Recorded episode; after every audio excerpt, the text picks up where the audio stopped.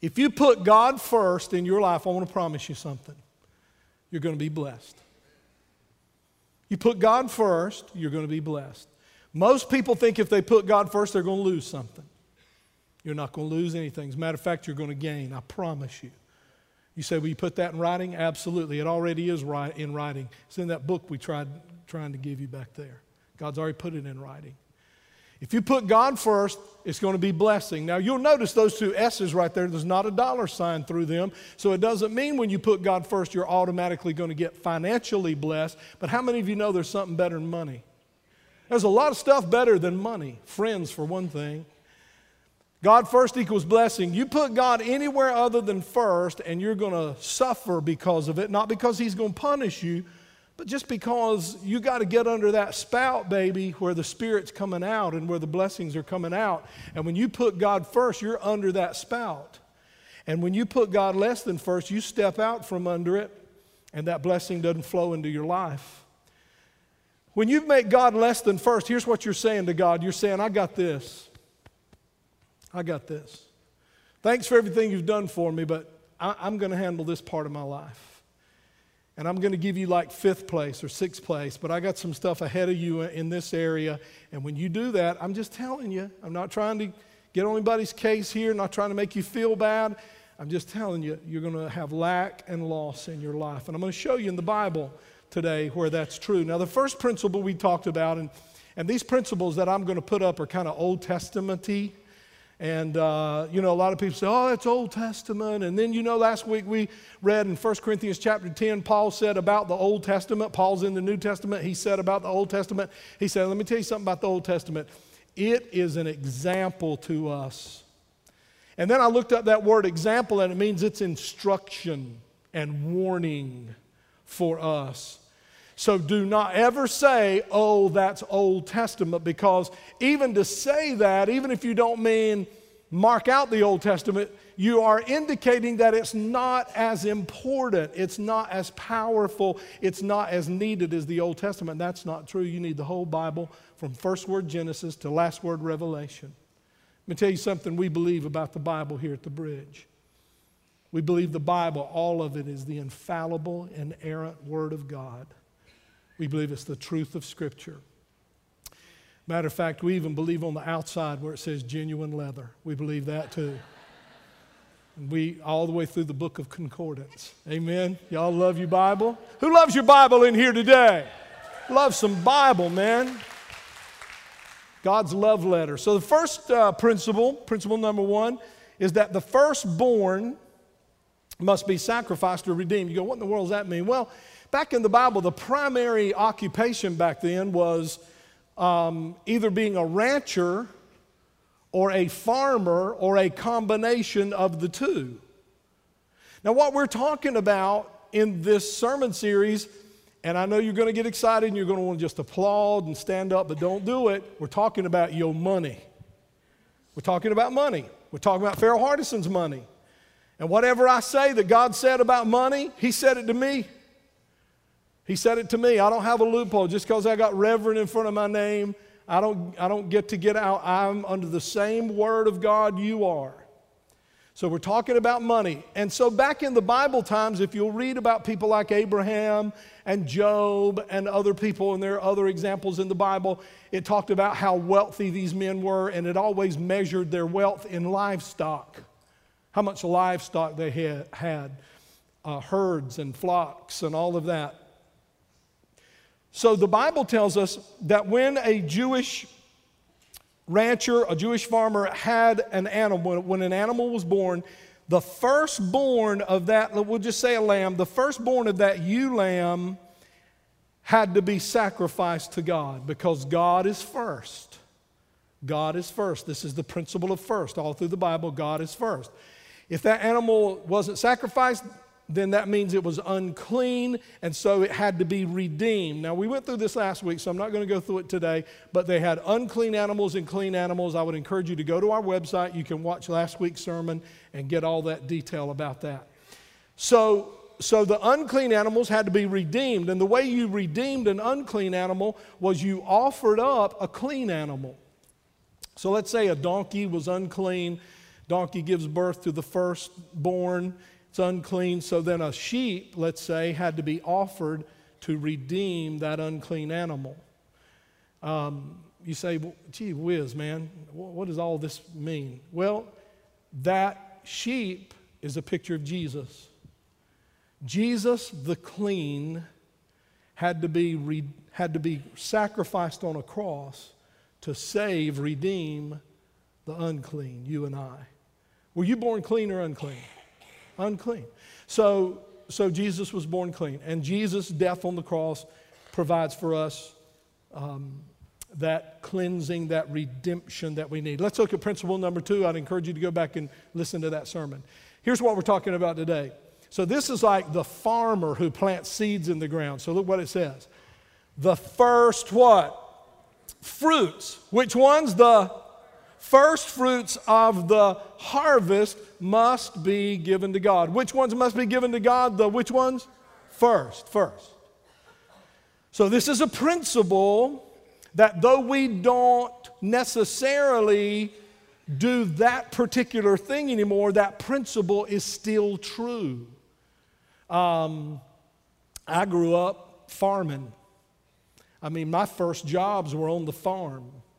And if you farm in eastern North Carolina, you're going to be in a tobacco patch at some point. Amen.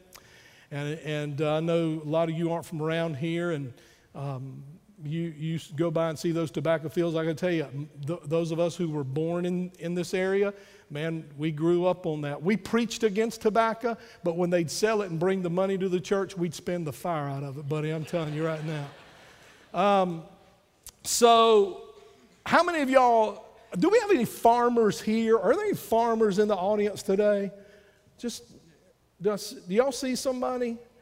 Isn't that, amen. God bless you, man. Give it up. Farmer and the, you know what? 30 years ago, half this congregation would have lifted their hand. But it's different today. It's different today. And I grew up on a farm. My dad farmed for a little while, so we know what it is. Man, you know, farming, that's some faith stuff right there, buddy. I mean, you tearing that ground up, you putting those nutrients in there, and you put that, you buy that seed, and it's expensive, and and you just put it in the ground and hope and pray some rain comes and sunshine comes and some years it does and some years it don't and man that's some faith it is faith to plant that seed it is faith to give those first fruits and this is what god said when your crop is harvested he said i want you to bring me the best I want you to bring me the first. Now, we learned this last week, so let's go ahead and say it. It's a little thing we're saying during this sermon series. If you will give God the first, He will what? Bless the rest.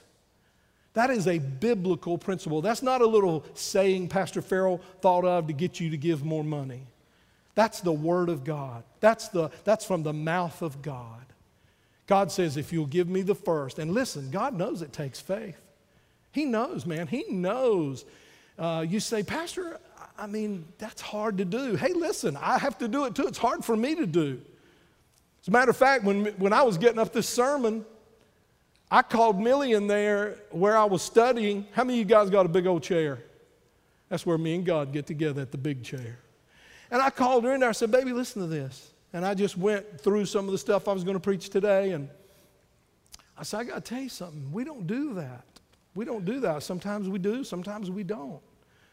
I said, What's up with that? She said, You're the spiritual leader. she said, I just do what my spiritual leader tells me. So, my point in telling you that is, I struggle too. Honestly, man.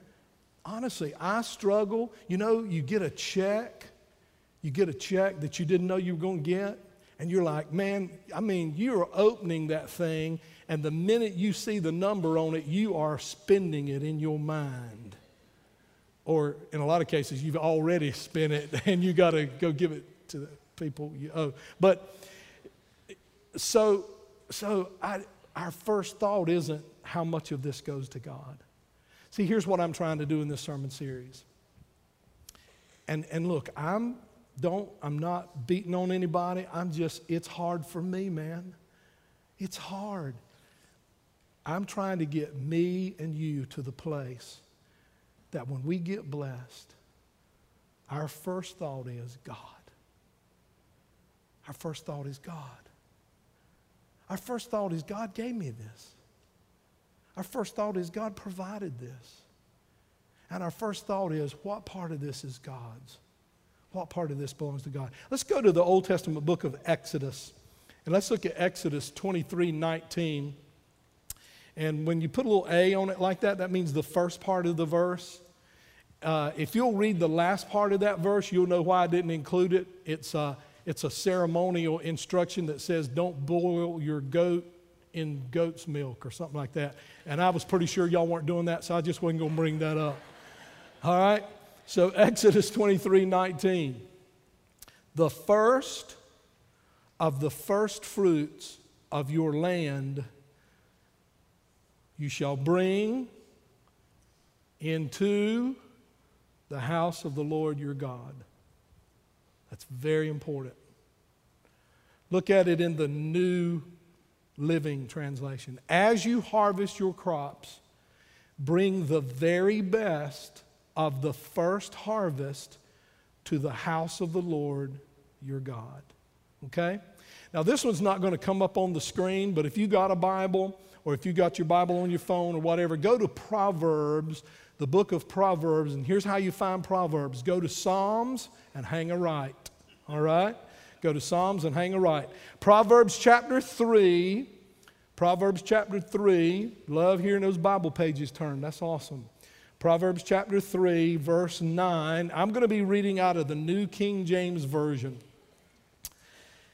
It says, Honor the Lord with your possessions.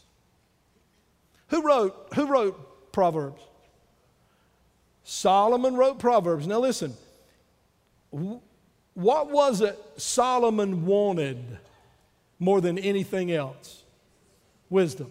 So then the book of Proverbs is a book full of what? Wisdom. So this is wise for you to do this. So if it's wise for you to do it, what is it for you not to do it? Stupid. Yes, exactly. All right. Proverbs 3, look at verse 9. Honor the Lord with your possessions. He, he, you know what I think about when I read that? I think about all the people in our church who let us use their home for a life group meeting. Who say, you know, my home isn't much, but I got a big old den where we can get about 10 or 12 people in there. And um, I just, I can't lead a group, maybe. I'm just not that kind of person. I'm not that, but you can sure come in my house. See, that's, that's you using your possessions to honor God. Here's another way to use your possessions. If you know somebody that wants to come to church and they don't have a way to get here, and you take that car God gave you and you go get them, even though it's a little out of the way and you got to leave a little earlier and you're going to burn some gas and wear your car out, I got to tell you, man, God is so pleased with that. He is so pleased with that. Honor, honor the Lord with your possessions and with, we're still reading in Proverbs 3 9, and with the first fruits, listen to this, of all your increase. People say, Do I pay on the tie? Do I pay on the net or the gross? Here's the way I answer that it is just gross to pay on the net. All right, so just write that down. So, so he says right here, honor the Lord with your possessions and with the first fruits of how much of your increase? All of it. All of it. Verse 10.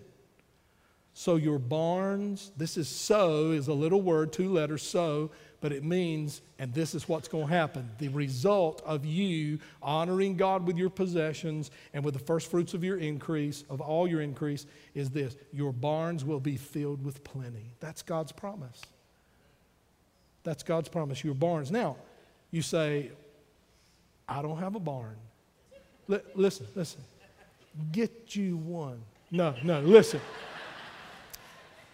It's you know, back then, in that context, they, that, they knew what that meant. God's just saying to us, in the context of our modern day, you're going to get blessed. You're going to get blessed when you make me first and, and you give me the first fruits of all that I've blessed you with. I'm going to bless you. He says, Your barns will be filled with plenty. You're going to have plenty. Now, again, that doesn't necessarily mean money, but hey, listen, sometimes it does. Sometimes it does mean money. Sometimes it does mean something comes out of nowhere and you get blessed, and your vats will overflow with new wine. So we look at the firstborn, and then we tie this right in with the first fruits, and we say it again. When you sacrifice the first of your increase to God, He will bless the rest. He will bless the rest. So, I mean, that takes faith, doesn't it? Think about, think about this guy who's got the sheep. God did not come to him and say, hey, um, when you have 10 little lambs, then give me one. I mean, that would have been a lot easier, wouldn't it? If God had said, when you have 10 little lambs, give me one. But see, God knows us, and he, God wants faith from us. Listen, God wants us to trust Him. He wants us to trust Him. So God didn't say, after you have 10, give me one. He said, I want the first one. You say, man, Pastor, I know. I know, but look, listen, God don't lie. God does not lie. And I know how hard it is because it's hard for me.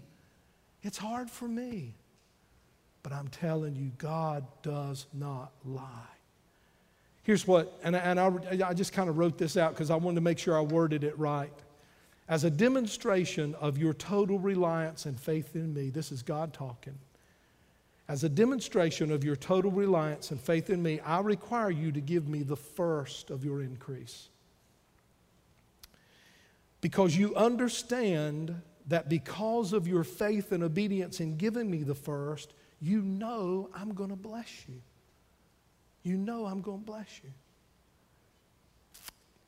It's tough. It is tough. Our flesh don't want to do it, man. Our flesh, our flesh is, I tell you what, let me get ahead. Let me, and see, God's going, you know, I'm going to love you and I'm going to help you and I'm going to walk with you. But if you want to really see my best, God says, give me your best.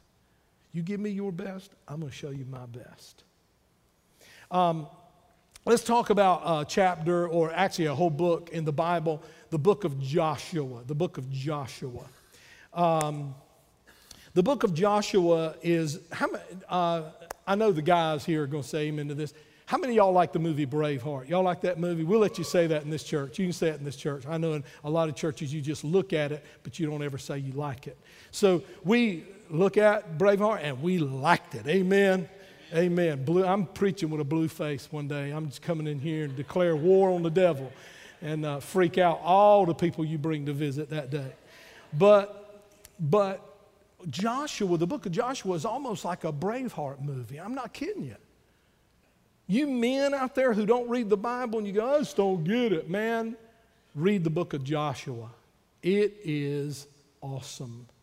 I mean, there's battles and defeating the bad guys, and God miraculously blessing the good guys, and, and it's war and victory, and, and it's also got some defeat in there because sometimes God people, God's people got their eyes off of him. But what I want to talk to you about is, you know, Moses died so God turned over the leadership of the nation of Israel as Israel is journeying through the wilderness and trying to get into the promised land, the land of Canaan, the land of milk and honey, grapes and pomegranates, corn and wine. And uh, they were in a desert place. Now, now stay with me here. So you know, you know, Moses led them out of Egyptian bondage. Y'all with me? And so now they're in the wilderness. They didn't come out of Egyptian bondage and go right into the promised land there was a space between being set free from Egypt and going into the promised land. Now, coming out of Egypt is a picture of us when we get saved. Because in Egypt, they were under the cruel bite and sting of the taskmaster's whip, just like we are when we're serving the enemy before we get saved. And then when you first get saved, though, you're not in the land of milk and honey, you're kind of in the wilderness, aren't you? And you need somebody to lead you, and you need somebody to walk with you, and you need somebody to go with you. And that's what we do here at the bridge. We'll help you through that wilderness time. But the children of Israel did like so many other Christians today. They got in the wilderness, and God said, You know, if how many of y'all, I don't know much math, I especially don't know any geometry at all, but I do know this the shortest distance between two points is a straight line. And if the children of Israel had made a straight line, from Egypt to the promised land and done what God said, they would have gotten there in 11 days. They were in the wilderness how long? 40 years because they wouldn't obey God. They kept turning their back on God. They kept whining and complaining and not giving God their first and not giving God their best. And it caused them to wander around in the wilderness for 40 years. And now Moses dies because he messed up. God told him to speak to a rock and he struck it. How many of you know earlier in that story, God told him to strike the rock when the people needed water? You remember? God told him to strike the rock and he struck the rock and water came out and they all had water to drink. Well, then they got nearer the end and they needed water again. And God said, Moses, this time don't strike the rock. What? Speak to it. Just tell it. But Moses said, We always did it the other way. How many y'all know churches say that all the time? We've always done it this way. You know, that's why churches don't like us. Because we will not never change the message in this church, but we'll change up on the method. And God said, I know you struck the rock the first time, but I don't want you to strike the rock this time. I want you to speak to it. Now, listen to me. That's a picture of Jesus right there because the first time Jesus met our needs, he had to be stricken on a cross. But because he was stricken on a cross and rose from the dead, now to have our needs met, all we have to do is speak to him in prayer. Amen? That's a pa- picture of Jesus. I'm preaching better than I thought I would today, I'm going to tell you. And so, and so he spoke, he didn't speak to the rock, he took a stick, he hit it, disobedience. So Moses didn't get to lead the children of Israel into the promised land, and he died, and Joshua does. So Joshua's leading them into the, into the promised land. He's leading them out of the promise, out of the wilderness into the promised land. Now, look, a lot of people say that Canaan, the promised land, grapes and grapes and um, pomegranates and corn and wine and milk and honey. And, and then they're in the desert, and then just right over the Jordan River is all this lush green fruit and animals. And, and so a lot of people say, well, that's a picture of going into heaven, out of the earth heaven. No, it's not. Here's how I know it's not because when they got into the promised land, there were, there were, the enemy was there. And when we get to heaven, I'm done with the enemy. Come on. Ain't nobody listening to me preach today. Come on. Isn't that true? I've been listening to T.D. Jakes. Y'all say amen. I'm, I'm coming back on you. Ain't nobody hearing me up in here today. Ain't nobody listening to me. That was free. That was free right there. So when we cross over the water, when we cross over into heaven, I'm not going to fight the enemy anymore. I'm done with the enemy. Plus, I'll tell you another thing some of them went over and then came back. I'm telling you right now, if I ever get over there, I ain't coming back. Don't even pray for me to come back.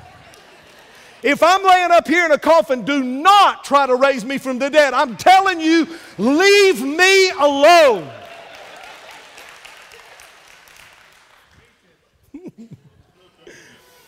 so, what is it a picture of when the children of Israel crossed over the Jordan River into the promised land? What is that a picture of? I'll tell you what it's a picture of. It's a picture of the spirit filled, victorious life that God wants you to have right now. The fruitful life He wants you to have right now. But some of you are bound and determined to wander around in the wilderness because you're scared to cross over. Well, they crossed over. And when they crossed over, the very first battle they had was with a city that had great walls, and it was the city of Jericho. So the night before that battle, Joshua is alone with God on the mountain. How many of you know it's really important to get along with God because you don't ever know when your Jericho's coming? So he's up on the mountain. He knows big battle's coming. He's seen the walls of the city. And let me just tell you a little bit about the walls of Jericho. They had people living in them. The walls of Jericho had people living in the walls. It was the first condominiums. And on the top of the wall was great width so that you could put chariots side by side and they could ride around the wall, chariots side by side. And God told Joshua to go in there and take that city. And Joshua was like, Man, well, I'm going to need some help. I'm going to need a miracle. And so he's alone on the mountain. He's going, God, I've seen that city. It's a great walled city. God, I need your hand on me. I need you to help me. I know you're going to do it. I don't know how you're going to do it, but I know you're going to do it. And the Bible says while he's praying, that the captain of the host of God's army walks up to him. Now, when you read who that was, a lot of people go, it was just an angel. But most theologians, great theologians, believe that it was actually a pre incarnate appearance of Jesus Christ in the Old Testament. There's another place in the Bible where Jesus showed up. You remember when Jacob wrestled with the angel? The angel of the Lord? Most theologians say when that is there, angel of the Lord, that it's a pre incarnate appearance of Jesus. So Jesus shows up in front of Joshua, and Joshua doesn't recognize him. Boy, that's a whole nother sermon, isn't it? How many times has Jesus showed up in our lives and we didn't even know who it was? So Joshua says to Jesus, Are you on their side or our side? And the angel said, Jesus said to him, I've not come to take sides, I've come to take over.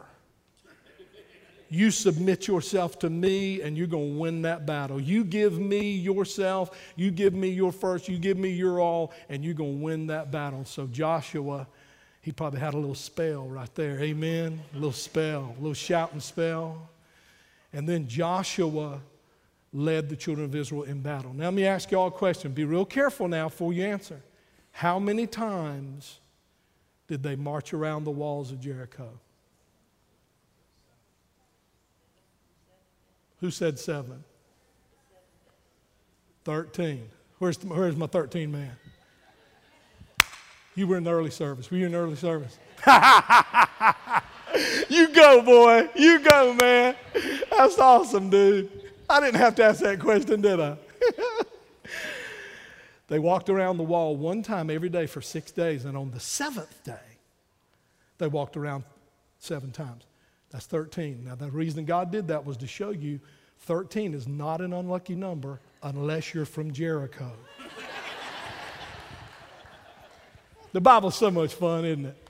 And so they marched around, and the Bible said the walls came tumbling down, or at least that's the way I sung it when I was a kid. When you study what archaeologists say about that, they say the walls kind of came down like an elevator, just right into the ground. The ground kind of swallowed those walls.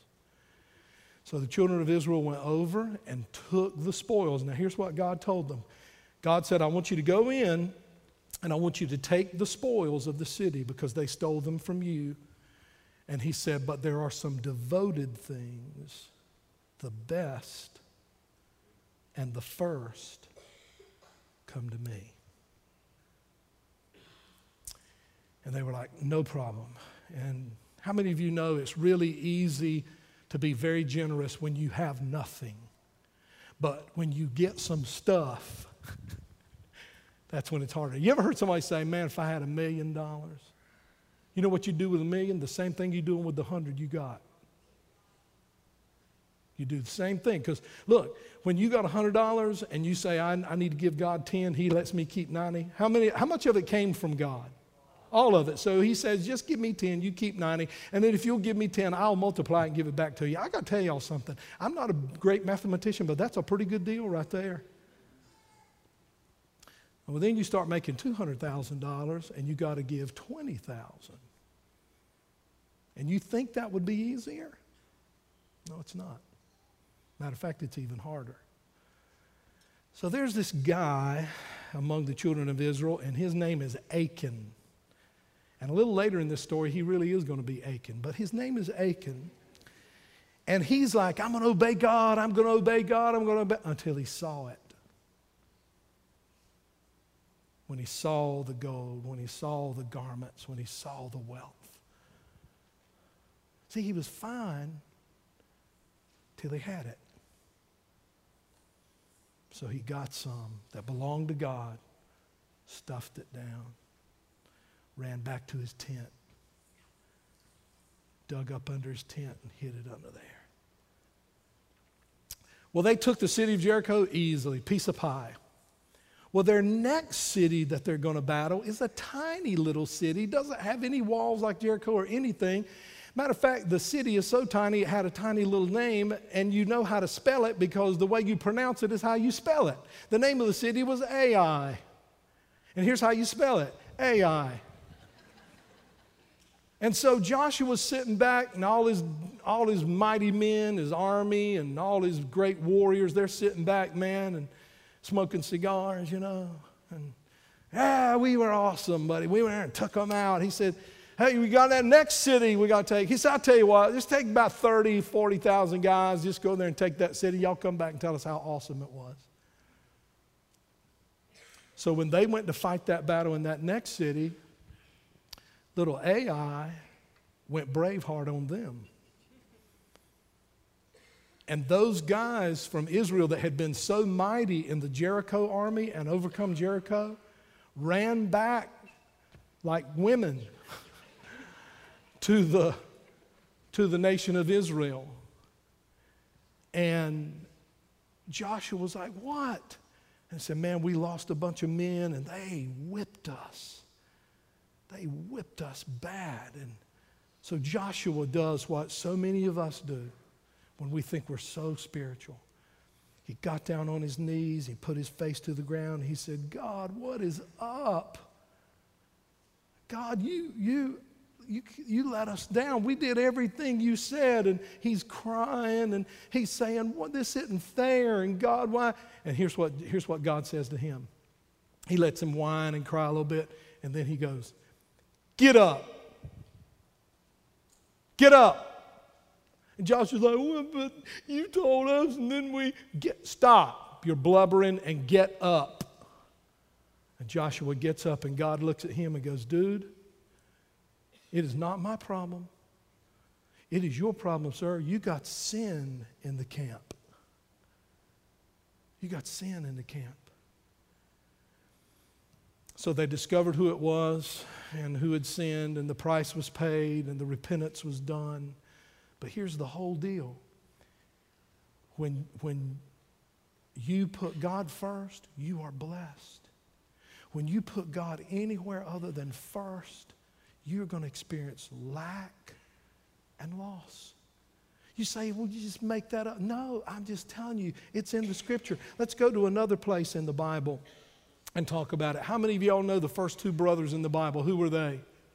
Cain and Abel. As a matter of fact, if anybody ever asks you, what did Adam and Eve do in the Garden of Eden, you just look at them and say, they raised Cain. Okay, so Hey, it don't get any better than that. If you don't laugh at that, you probably aren't going to laugh anymore today. So that's as good as I got. So, so let's look at Cain and Abel. Um, let's go to Genesis 4, verses 3 through 5. Genesis 4, verses 3 through 5, New King James. Uh, it says, And in the process of time, it came to pass that Cain brought an offering. Everybody say those four words with me. Cain brought an offering of the fruit of the ground to the Lord. That sounds okay, doesn't it? One word missing. First. He just brought him an offering. He just decided and brought it. Look at the next verses. Abel also brought of the. See, Cain was a, a farmer. He was planted the seed and all of that. Abel was a rancher. Abel also brought of the firstborn of his flock and of their fat. And the Lord respected Abel and his offering, but he, God, did not respect Cain and his offering. And here's why. Now, I'm going I'm to be really blunt right here. I'm going to be really plain. And the reason I am is because I've done it myself, okay? The reason Cain didn't get blessed, the reason his offering didn't get blessed, is because he did like most Christians do today when it comes to giving. He gave what he wanted to, when he wanted to. He gave the amount he wanted to give, And he gave it when it was convenient for him. I've done the same thing.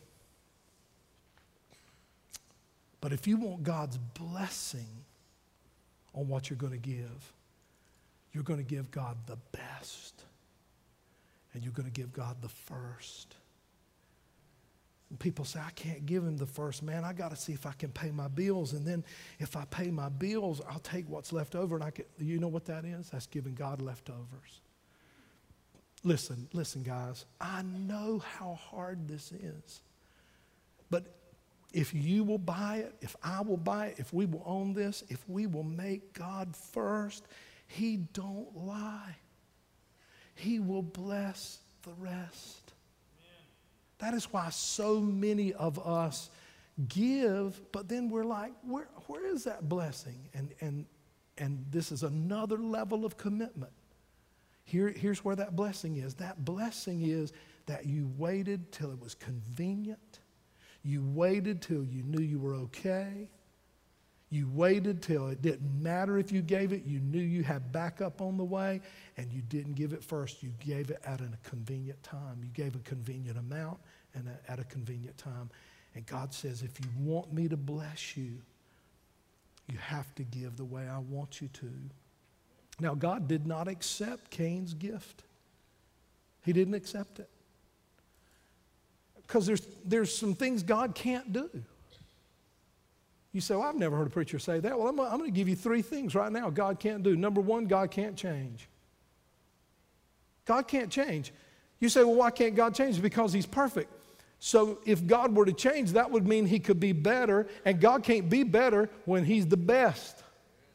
You can't improve on the best. So God can't change. Number two, and I'm so happy about this one, He can't think like we think. Why do we think? We think to figure stuff out. We're figuring stuff out. That's why we're thinking all the time. You're driving down the road, you know, and somebody's trying to wave at you or blow on you. Just focus because you're trying, you're trying to figure something out. Can I tell you something God never said? First of all, just God, nothing ever occurred to God. God never went, oh, oh, okay. Y'all probably done that four or five times while I've been preaching today. Nothing ever occurred to God. Why? Because God knows all things. He said in his He said in his word, My thoughts are not your thoughts, my ways are not your ways. He doesn't think like we do. Hallelujah. And then the third thing God can't do, God cannot bless an offering that is on your terms instead of his.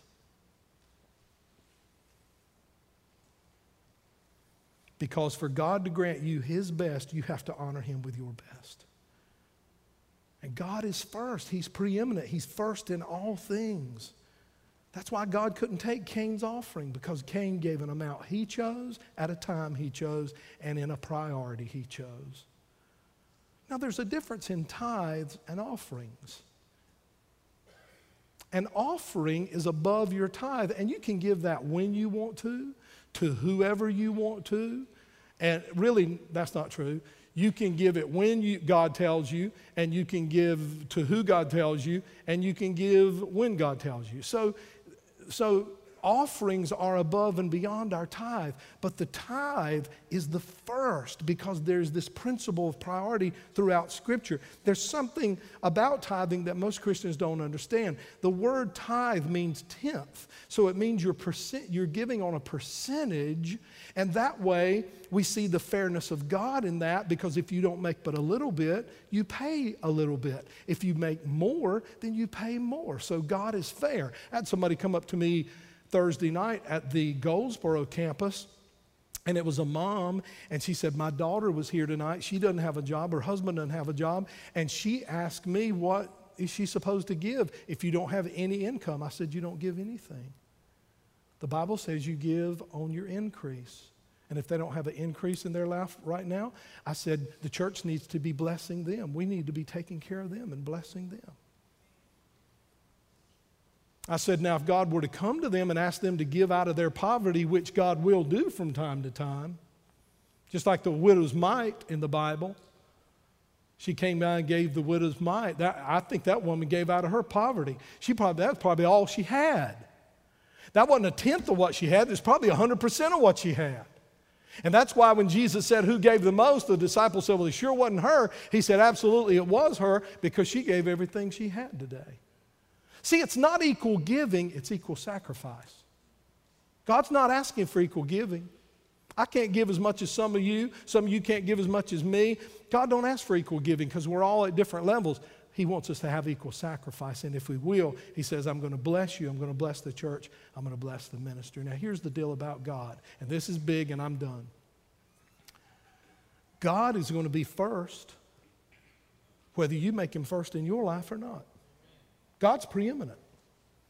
God's number one. Now, you can put him somewhere else in your life, but it doesn't move his position. God is number one. God is above all, he is preeminent. He is omnipresent. That is, he's everywhere all the time. He's omniscient. He knows all things. There's nothing God don't know. And he is omnipotent. He is all powerful. There is no power above his power. So whether you make God number one in your life or not doesn't really matter. God's number one. But if you want to get blessed, you make him number one in your life. October, October 5th, we are challenging you to make God number one. You may have never tithed in your life. You may have never made God number one when it comes to your money and your possessions and your stuff in your life. We're asking you to do it on October 5th and see what God does. In Malachi chapter 3, he said, Test me. Test me. Now, look, if you go to another church, I'm not talking to you right here. If you're visiting, if you're a guest today, and you haven't even decided if the bridge is going to be your church, I'm not talking to you either. You get, you get your guidance and your instruction from the Lord. But if you've named the bridge and said, the bridge is my church, and some people think they found a little loophole, you know, because they hadn't stood up here on the stage yet and said, I'm an owner I'm a member. So they think they got a little loophole there. No, you don't. If you call this your church, if you say this is my church, this is where I go to church, then that's this is the storehouse you bring it to. So we have a table up here, probably several tables all over the worship center, so it'll be easy. And we want you on October 5th to bring your offering. Now, when you do that, we're probably, because of your obedience, and I know you people, you're just awesome, generous, we're going to get some money in here and we're going to be able to pay some stuff off. How many of you know we got debt because of this building? Sure, we do. We're going to pay some, just pay some stuff down. We're going to, we're to uh, help some missionaries. We're going to help some homeless people. We're going to help some uh, uh, people at the Crisis Center and the Fordham House. And we're going to be able to do a lot of things because of your generosity to bless, bless a lot of people outside this church. And it's going to bless stuff inside our church because we're going to be able to make improvements and repairs and upgrades and all of that kind of stuff because of your obedience. But here's the deal. When you do that, God is going to see it, and God don't lie. And God's going to go, they gave me their first. God may say, for the first time, they gave me their first and their best. And there are going to be stories coming in after October 5th of people saying, because I have already done, we've already done this several years. People saying, I never dreamed God would do that. We've had a breakthrough in our family. We've had a, we've had a, healing in our family. We've had a, a, financial blessing. I got a raise. I got a, a, promotion. I've been looking for a job. And my wife and I didn't have much money at all, but we gave our best in that. And now I've that job. I've got, I've got story after story after story, and not all of them are money. Some of them are, are relationships being healed and miracles of other kinds. But God doesn't lie. So, October 5th. And I want to challenge the men. You are the spiritual leader in your house. Gather your family around. Explain what Pastor Farrell has said. Explain this challenge eh, eh, that God's put on Pastor Farrell's heart. And tell your, tell your kids and tell your family, we're going to walk up together that day as a family. And we're going to bring our sacrifice to the Lord. And then we're going to see what God does. Amen. Now, listen. I want to do one more thing, then I'm going to dismiss you. I want you to just bow your head right there, and I want to ask you a question. Everybody, just bow your head. Let me just tell you that before God wants any money from you, before God requires that you give Him any material thing, He wants you. He wants you. There's some people sitting here right now, and you've never asked Jesus to come in your life. You've never admitted, I'm lost. I'm a lost sinner and I need a Savior. And that Savior's name is Jesus. Jesus, I give you my life today. Just say that to Him. Lord, I want you to take my life. I want to give you my talents. I want to give you my time. I want to give you my treasure. I want you, God, to take my life. You died on the cross in my place. You rose from the dead to give me life. And I got to admit, I've been running from you, Lord. And I've been offering up all kinds of different excuses about why I'm not a Christian.